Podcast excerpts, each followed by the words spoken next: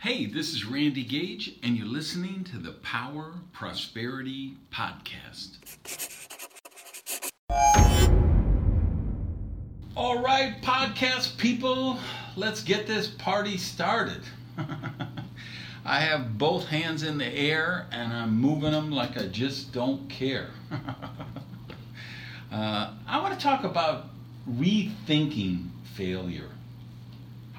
One of the things I say often and often shock people with is that I believe the opposite of success is not failure.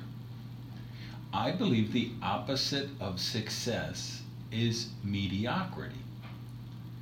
And the reason I say that is because I believe that failure is part of the success process. You probably, uh, if you were a teenage guy, you probably had to ask a couple of different girls to dance or to go to the prom or to date or to be your wife, right? Uh, it was a process. You probably failed along the way and you learned from your mistakes and uh, changed your approach. Uh, if you were starting out and you're a young girl who's a ballerina, you made many, many, many mistakes uh, until you got better. If you wanted, if you learned to ride a bike, you probably fell down a few times after you, excuse me, you know, after you gave up the training wheels and went full out, you know, riding by yourself. Failure was part of that process.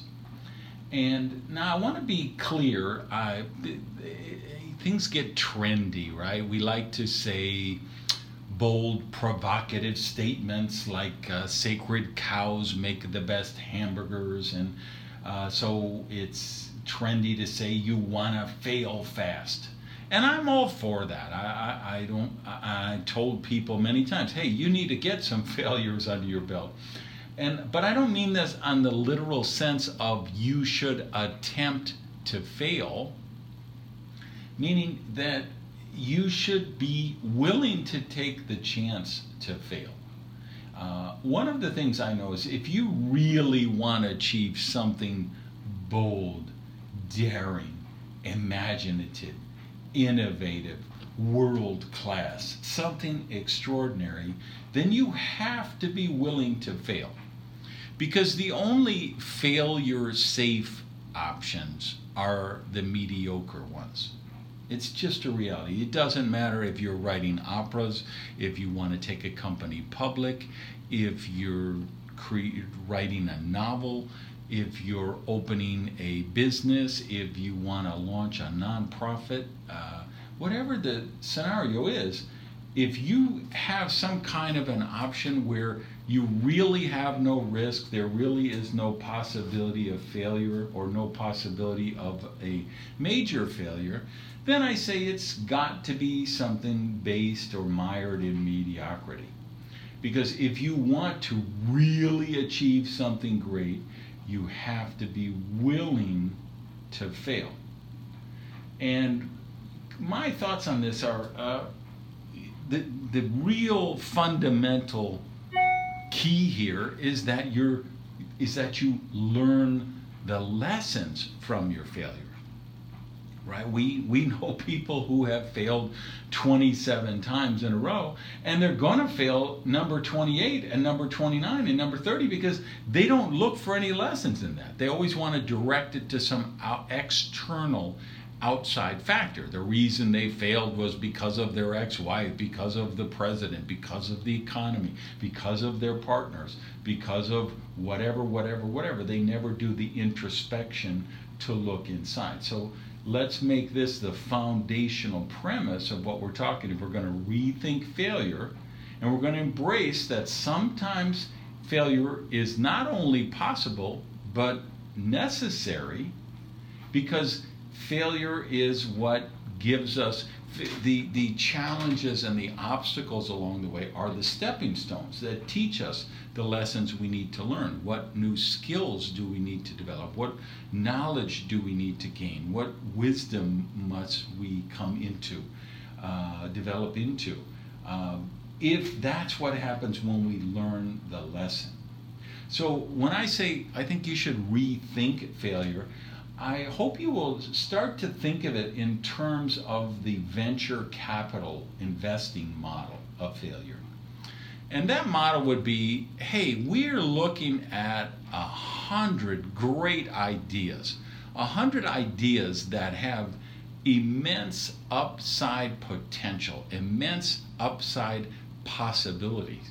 And we know that 90 of those 100 are going to fail. And maybe 8 of the 10 will recoup our investment or kind of turn into flatline deals or mildly profitable ventures. But hopefully, there's a couple of unicorns in there. there hopefully, there's two breakout uh, sensations in that 100. And every serious investor knows that. And they know if they invest, they write a check to 100 different founders, that 100 founders are not going to succeed. But what they're looking for is does that founder give his or her best effort? Are they honest? Do they operate the business with integrity? Are they and do they do the right choices? In other words do they stay by their principles? They run the business with integrity? And then they may come back and say hey we have found the market is simply not ready for this concept. So we pivoted to this concept which is different and that turns into success. Or we pivoted to this concept and you know what? That concept didn't work either and looking at our runway of how much money we have left and how much our overhead is and the employees we have, we've come to the realization this is really not a viable business. So we're going to shut the business down. We're returning uh, 20 cents on the dollar of the money we did not spend because we don't feel there's a chance to succeed here. And if you've updated your investors along the way and they know the truth and you've done it with integrity and you've been a good communicator, uh, they will respect that. And then when you go back and say, hey, I've got another idea, I've found a new breakthrough software that can do XYZ, they're very likely to take a shot on investing in you again.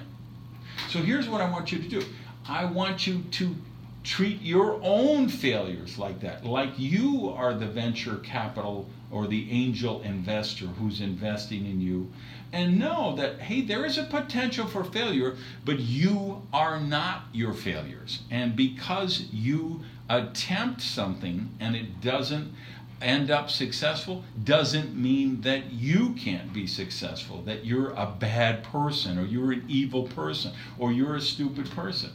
Uh, and that would lead me to the, the final advice I have on the subject, which is stop beating yourself up. Give yourself a break. Treat yourself the way, and treat your own failures the way a venture capitalist would, which is hey, did you give this your best effort? Did you have good inten- intentions? Did you conduct yourself with integrity?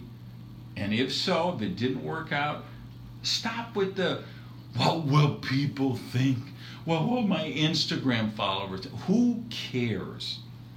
The you know what's the Dr. Seuss quote? The the the people who matter don't mind. The people who mind don't matter, or something to that effect. That's the reality of this the people who love you, care about you, want the best thing for you, they will be they will celebrate if you attempt something, it fails, you dust yourself up and you you go after something else. Those people will still love you, still respect you, still accept you. And the people that won't, you don't want them in your life.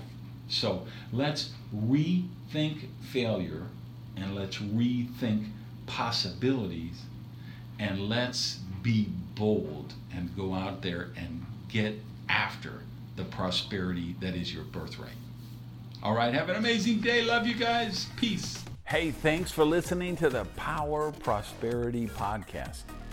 Do me a favor and practice the circulation law of prosperity and tell people about Prosperity TV. So, if you would, just put something up on your Tumblr, your Twitter, your Facebook, your YouTube uh, let people know what you think of the Power of Prosperity podcast. Even take a screenshot of your phone and maybe post that picture uh, so we can build the community here at the podcast. Thanks, guys.